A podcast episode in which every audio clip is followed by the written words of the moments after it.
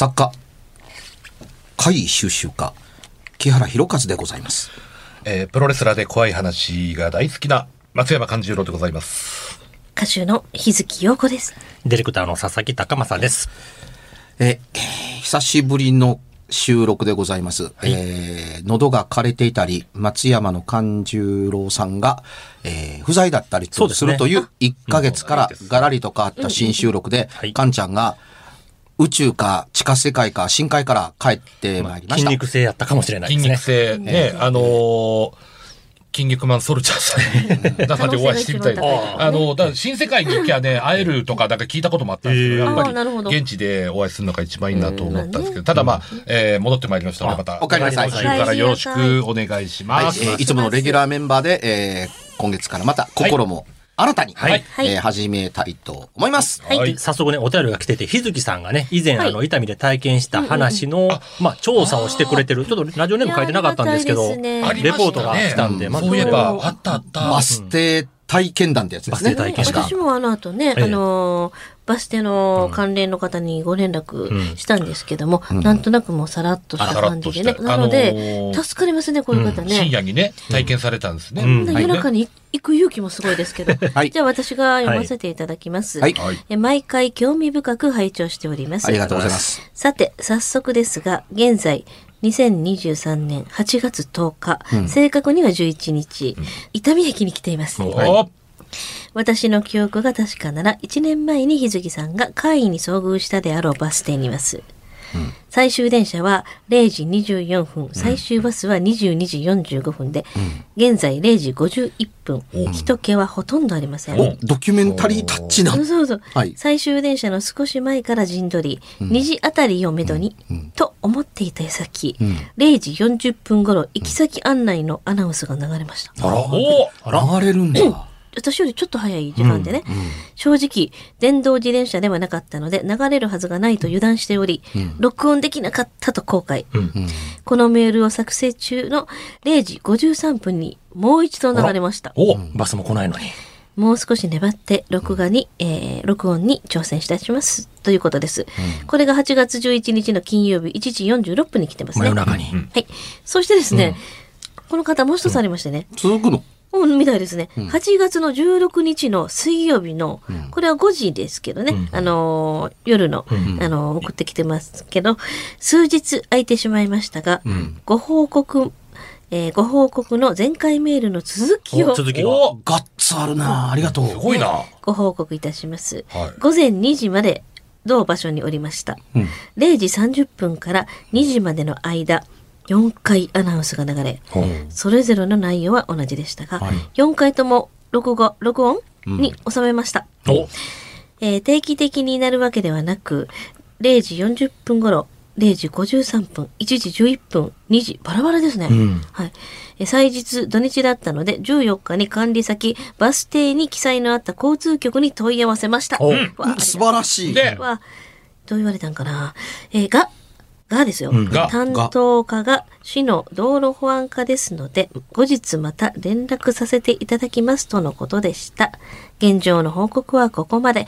まあ、私とよく言ってますね。やっぱまた、ねまた何かあれば連絡しますと、まあまあうっねちゃられましたねで。もその投稿から、今日は収録日9月2日なんで約2週間ほどまあ経ってるんですけど、またちょっとこうね、連絡ないんですかね、じゃあ。ね、ろあの録音ちょっと聞かせていただきたい。送っていただければね、はい聞いてみたいですね。今、ぜひろ録音送れるんですよね、データとして。送れますねあくれます。動画に収めましたって書いてます。うんこれ見てね、え私やっぱり不思議に思うんですけど、ええ普通あの、なんか定期的に流れてしまうとかね、うんそういうのだったら、ちゃんと決まった時間って、ああ。30分おきとか、ええまた30分後に流れた。うんまたその時も30分後だったら、あれなんですけど、やっぱり、これを見てると、0時40分、0時53分、うん1時11分とか、ものすごい中途半端な。不規則ですね。不規則なんですよ。それがちょっと、バラバラでね、感覚もねちょっと奇ね。妙なとこですね、で故障やったら直さなあかんやろうしね。そうです。そうそうそう私がだって、もうかなりの1年間 故障状態やっても困るし。連絡来ますから、多分、もうね、うん。だから、同対処してもいい同じ不気味さを感じてる人、やっぱ他にもいるかもしれないそうですね。そうなんですよね。伊丹市民にね、うん。ということですね。はい。あの、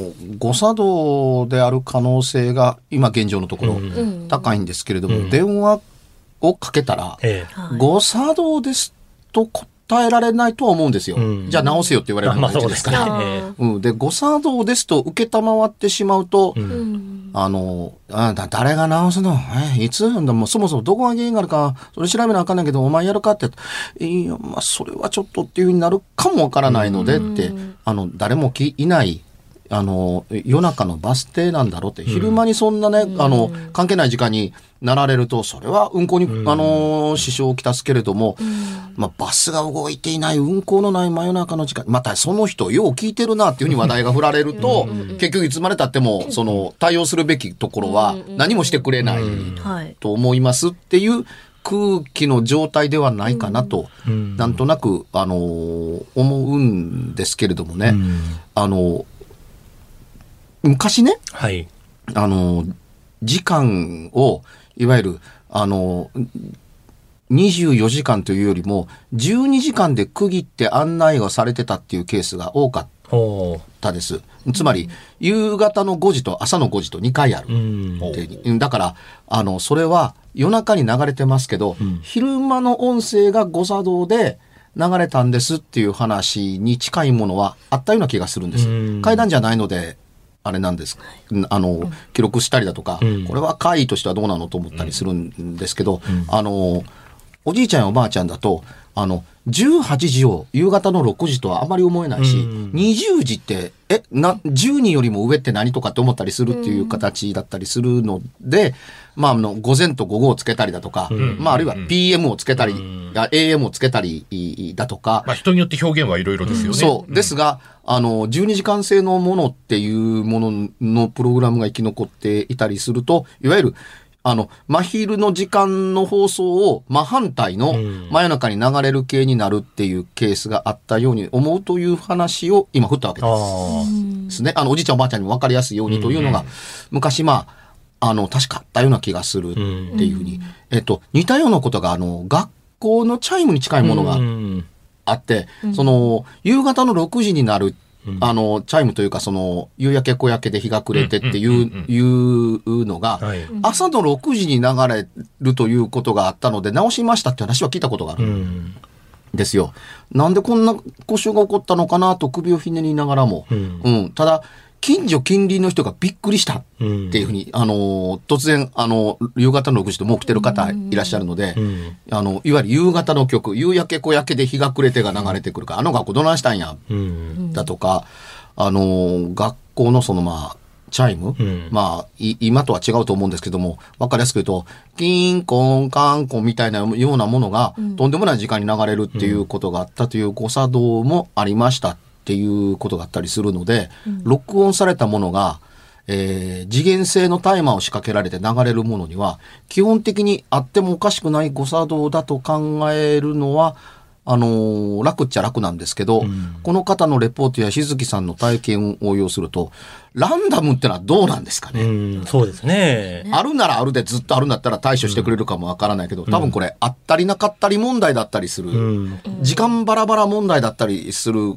必ずしも毎日というわけでもないんかもしれないですね。毎晩というわけでも。あとそんな真夜中になったところで、まあ何か不都合がっていう話にもなるかもしれないしね。ただ、あの、日月陽子ちゃんが真夜中にびっくりしたという事実は裏付けられましたと。そうですねうん。他の体験者もいたということで。だから、あの、わざわざこうやってね、あの、現地まで行ってくださったっていう方からのお便りは、やっぱ日月さんに、あ、呼んでもらわななと思いましたね。そうだねすごいね。ありがたいですね。いろいろ番組からのレポートをしていただいて。ねえ私、そう、当時、あの、向こうの方にお聞きしたのが、その、電動自動車、で自動、えー電動自転車なんかがあったら反応する場合があるんですよって言われたじゃないですか。ええそれもちゃんと聞いてくださってて、うんそうですね本人、それ乗って行ってないっていうところもね。で、走ってなかったみたいですもんね。いや、まあ、それもありますけれどもね、あの、日月陽子さん誤作動問題が一応取り除かれたというのは大きな進歩そうですねそうですね。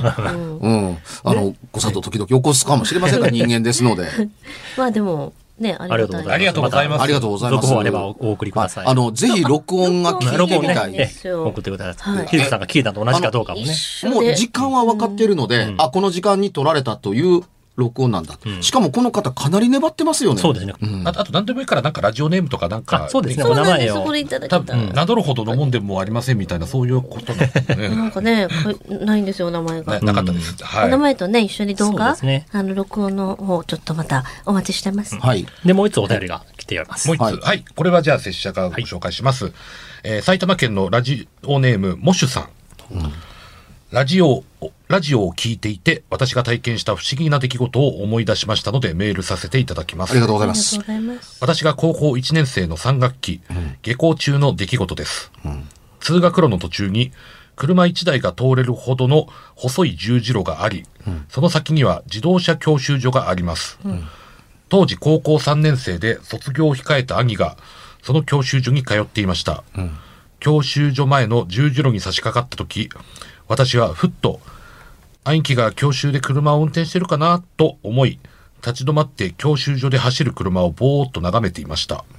時間にして2分程度だったと思います。今日はいないなと思い、十字路に向かって一歩足を踏み入れた瞬間、右手側からバイクが私の目の前を走っていきました。はい。バイクと私の体、どちらかがあと数ミリでもずれていれば接触事故になるほどの距離でした。ああ、際どい。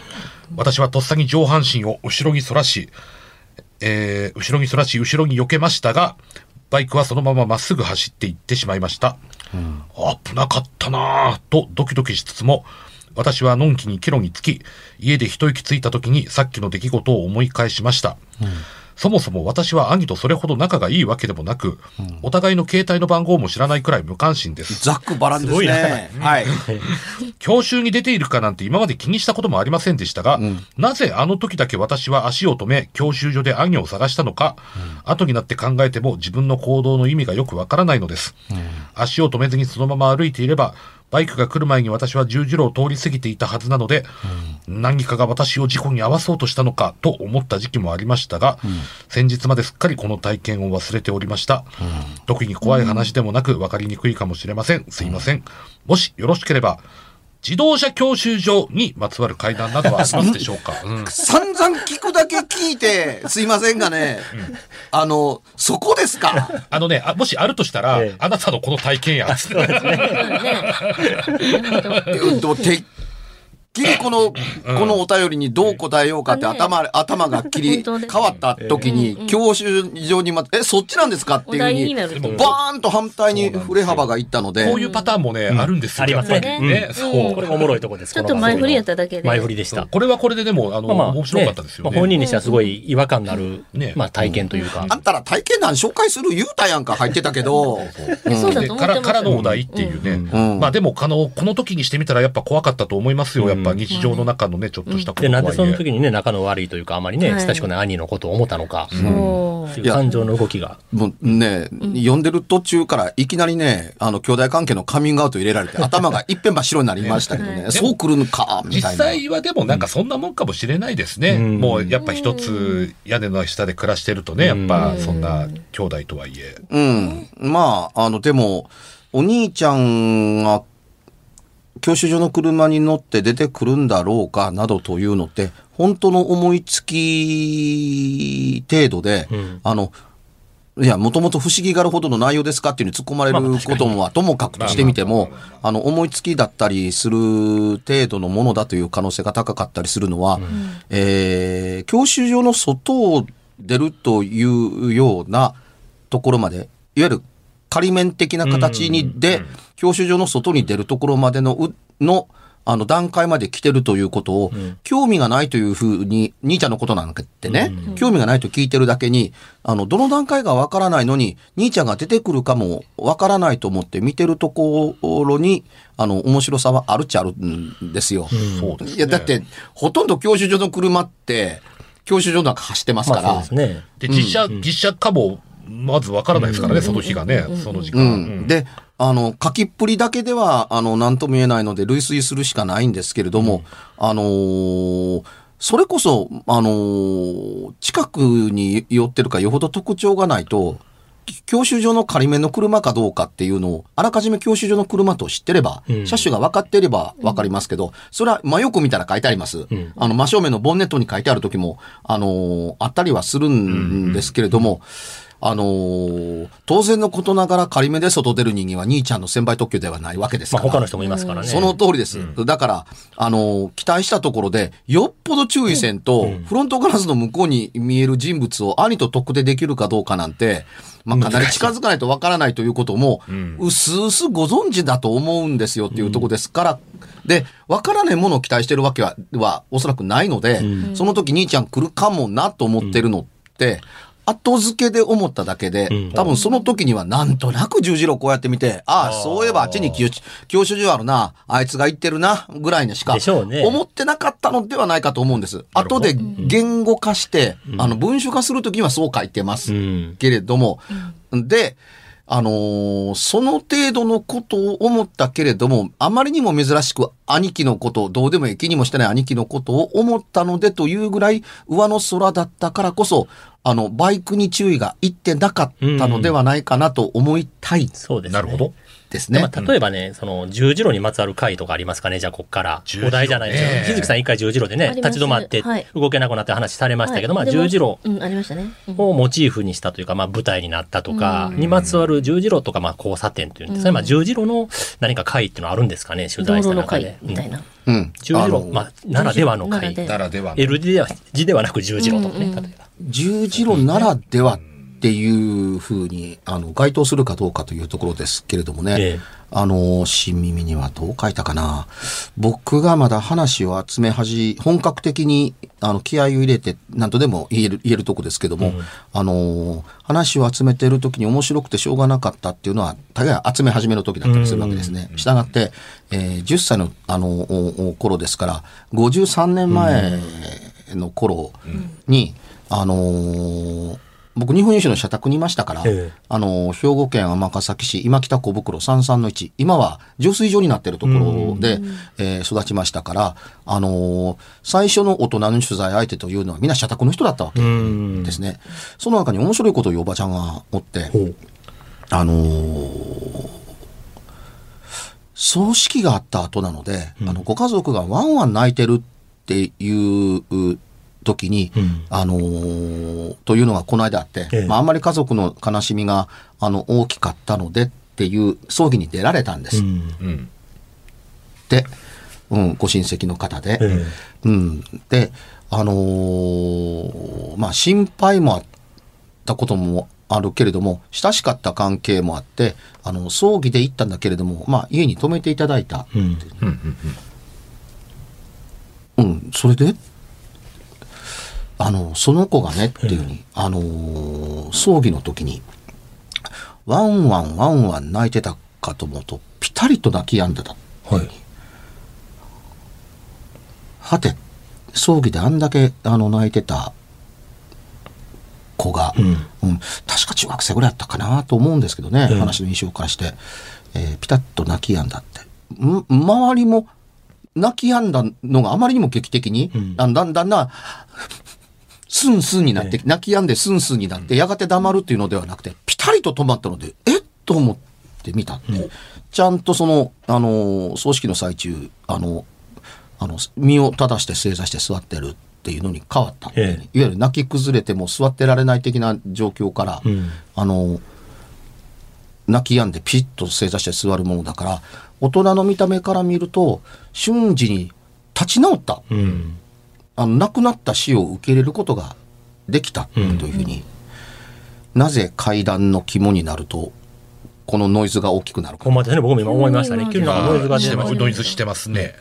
またサテライト聞かない。まあいいや、これをなかったこと、はい。このこのノイズがななぜ大きくなったかは置いとくとしてみて。も、やめるとなくなるやん収まりましたね。うん。なん。なんでしょうね。なんで気ぃつくねんっていうふうにノイズに言われてんの僕、まあともかくとして、はい。あのでそのおばちゃんはそれは気味が悪いと思ったと同時に納得できなかったって、はい。あおかしいなこの子、ん。と思ってその、えーいわゆる葬儀の、うん。あのー晩、あのー止めてもらってたら、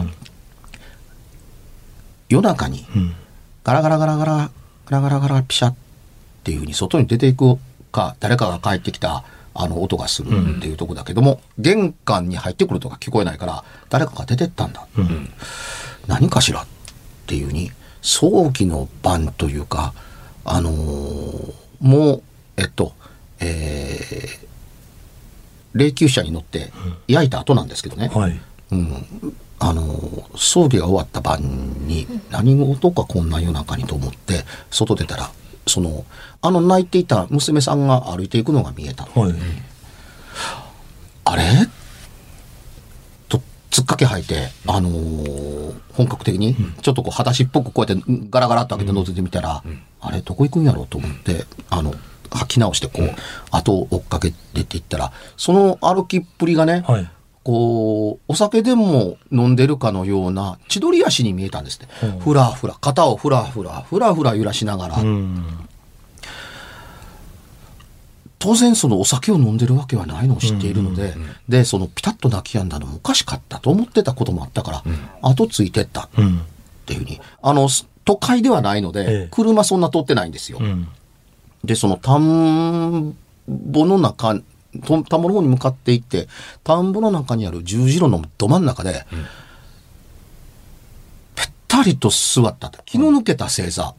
こう、どう言えばいいんでしょうね。その、えー、えー、足のひらを、を、足の裏をね、あの、外に向けて、あの、大股で開くというような正座と言えばいいですかね。だから膝、膝からペタンペタンとなったっていう、そうそう、お尻をペタ付けしてっていう,、いうような、で、肩をガガタッとこう落として、あの、うなだれてるっていうような座り方をして、何をすんの？こんな夜中に、この、この子はっていうふうに、で、歩きながら、連れて帰らなあかんと思いながら、ずっと歩いてきてるわけはい。です、なんですけどね。うん。で、その子のすぐそばに近寄って、ぎょっとしたのが、はい。その子のに近づけば近づくほどなんですけども、近づきながらね、その子の周りに、うっすらと霧のような青いもんがぐるぐるぐるぐる回ってるんですよ。えー、こここここれ何？と思思っていたら、そのゆっくりした渦がどんどん色が濃くなっていって、はい。あのー尻尾をつけた、んまあ、その人の言葉をそのまま使うと人玉なんですけどね、うん丸いボールに尾がずっと長くついてるものがいくつもいくつもこうぐるぐるぐるぐる回ってるでそのうちの一個がね、ええ。その子の背中にシュッと当たったら、ええ。ポンと跳ね返ってまた渦の中に戻っていく。だから。別な球が、その子のあの頭かなんかにポンと当たったらまた跳ね返ってって、えぐるぐるぐるぐる。入ろうとしてる。そうそう、そういう意味。で、その人はね、そういうふうに言ってるの。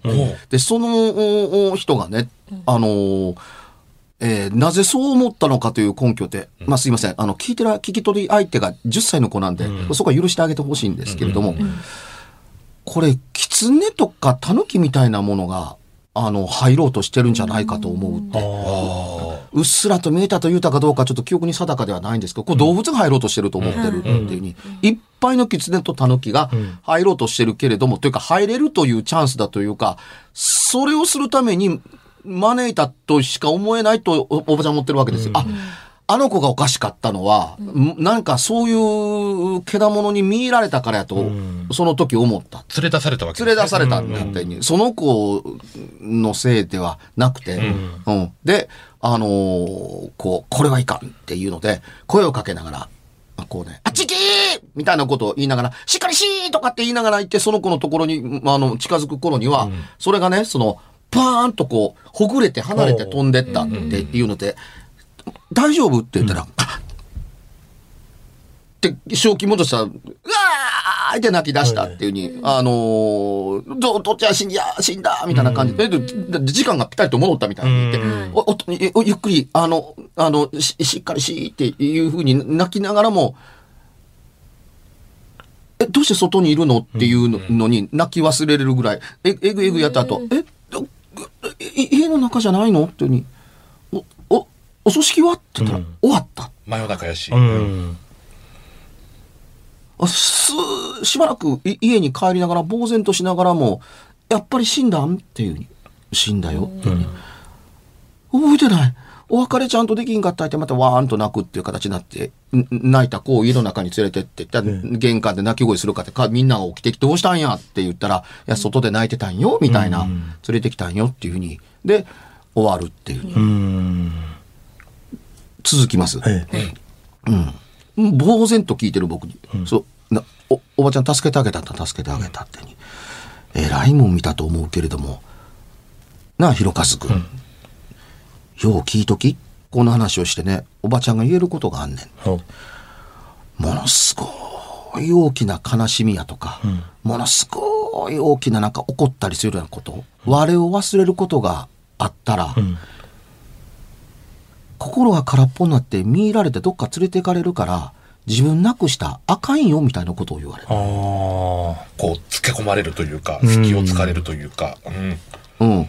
あの、今にして思えばもっと細部を聞かんことには突っ込みどころ満載やっていう階段や、階段としての成立はほとんどあるんですよ。うん。あるんだけれども、あの、なんで細かく聞きたいかというと、それこそ僕の客観性が言ってるわけですね。ほんまかいなをもっと埋めたいわけですよ。確かにそうですね。うん、例えば、これが動物霊が、うまあ、うんおばちゃんの言葉ね、当時の言葉で言うと、動物霊がうろ体に入ろうとしているっていうような、あのーは、直感なんだろうなということよりも、その直感は思い込みなんやろうな、テレビや本からのとも思ったりはするんだけれども、いや、見えたのかどうか、その、こあのーこう、例えばこの、うわーみたいなようなうめき声が聞こえたとか、あの、玉の中にその動物の何かが見えただとか、うんうん、風にっていうとこだったりするからっていうのを埋めたかったりするんですけども、大変興味が惹かれたのが、んその中の一個が、はあの、くんと方向を変えて、ええ背中に当たったらパーンと反射される。うん。頭に入ろうと思ったらパーンと反射されるっていうふうに。で、実は、これは意図的に、あのーお排除した話があって、ええ。あれは亡くなったお父さんが娘を守ってくれたんやっていうふうに言ってたりするのは、うん。それはそうかもわからないと思えるエレメントはあるけれども、その子の持っている底力かもわからんわけやから、まあそね。それは何とも言えないとこだけれども、おばちゃんの判断ですよね。そう。ただ、うん当時の怪談を聞いテレビだとか、ものを読んだり、人の話を聞いて持っている常識から言うと、これは今死んだ人間のガードでうん、なんとかなってるという解釈で成立すうるん。怪談だったりするんですよ。うんうん。でも、それが本当に正しいのかっていうのを埋めたかったりしたりするのは、それやったらそもそもすぐそばによる葬儀の真っ最中に、その子が泣きの、泣き、泣くのをピタリとやめて正常に戻ったかのように、みんながその子に対する集あの集中力、んな、延々泣いてるわけだからみんな見てるわけですよ。ええ。あんなに泣いてかわいそうに、亡くなられたとが、受け入れられへんねんね。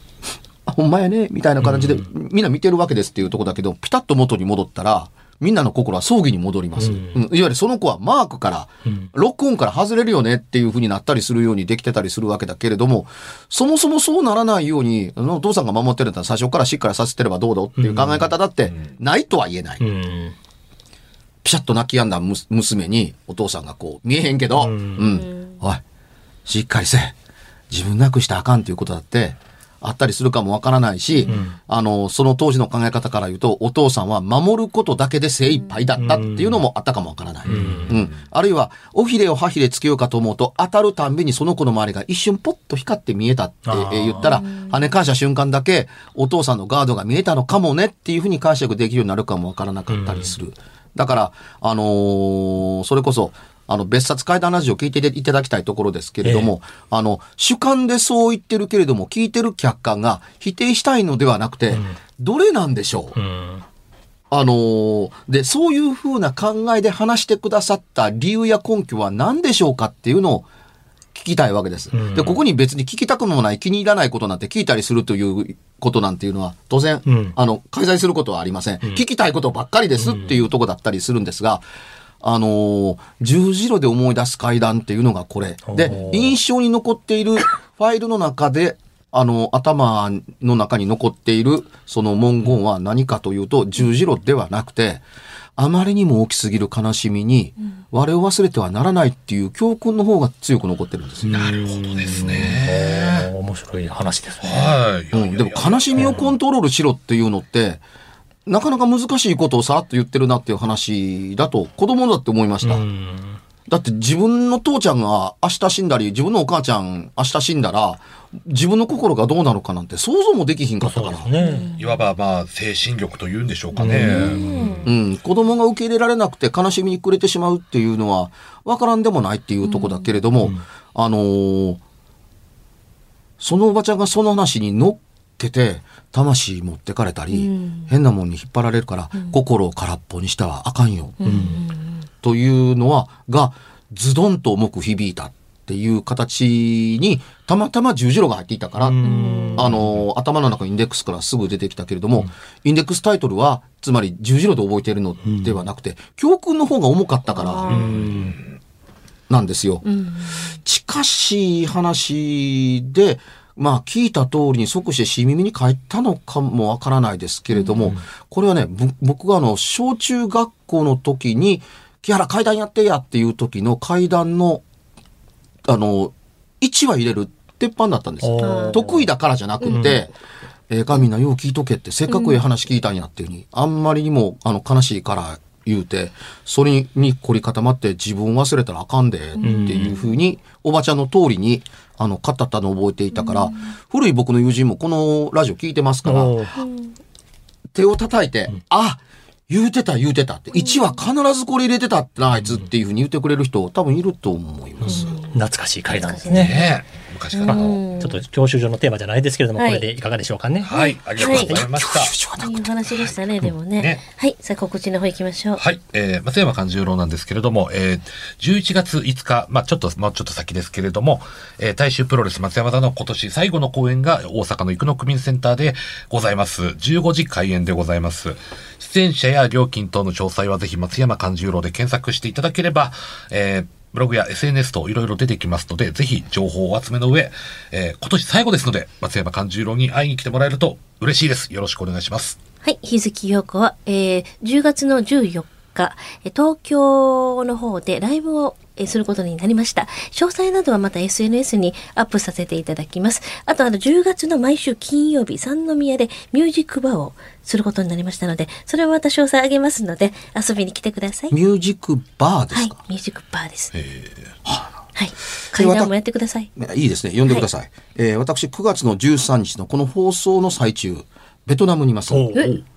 あの、お化けや階段を求めて、あの、ベトナムに滞在して、で、自分のホテルに定点カメラを、動画を仕掛けてこようかと思ってます。はいで、えー取材の拠点のための、あの、人間関係づくりをやってこようかなと思って。行って、ポン付けで話が、あのーでき、話が聞かせてもらえるネットワークができるとは思ってないので、まず知り合いを作りにっていうのと、えー言語がどこまで通用するか。実はその、えーあの、自動翻訳機を持っていくので、これを活用してどれほどの人脈ができるのかという挑戦に行ってきます。で、挑戦だけでは何なので、あのー真夜中に、あのー部屋に、その、定点カメラ仕掛けて、赤外線モードで撮れるので、それ仕掛けて、あの、帰ってこようかなと思っています。17日に帰国うします。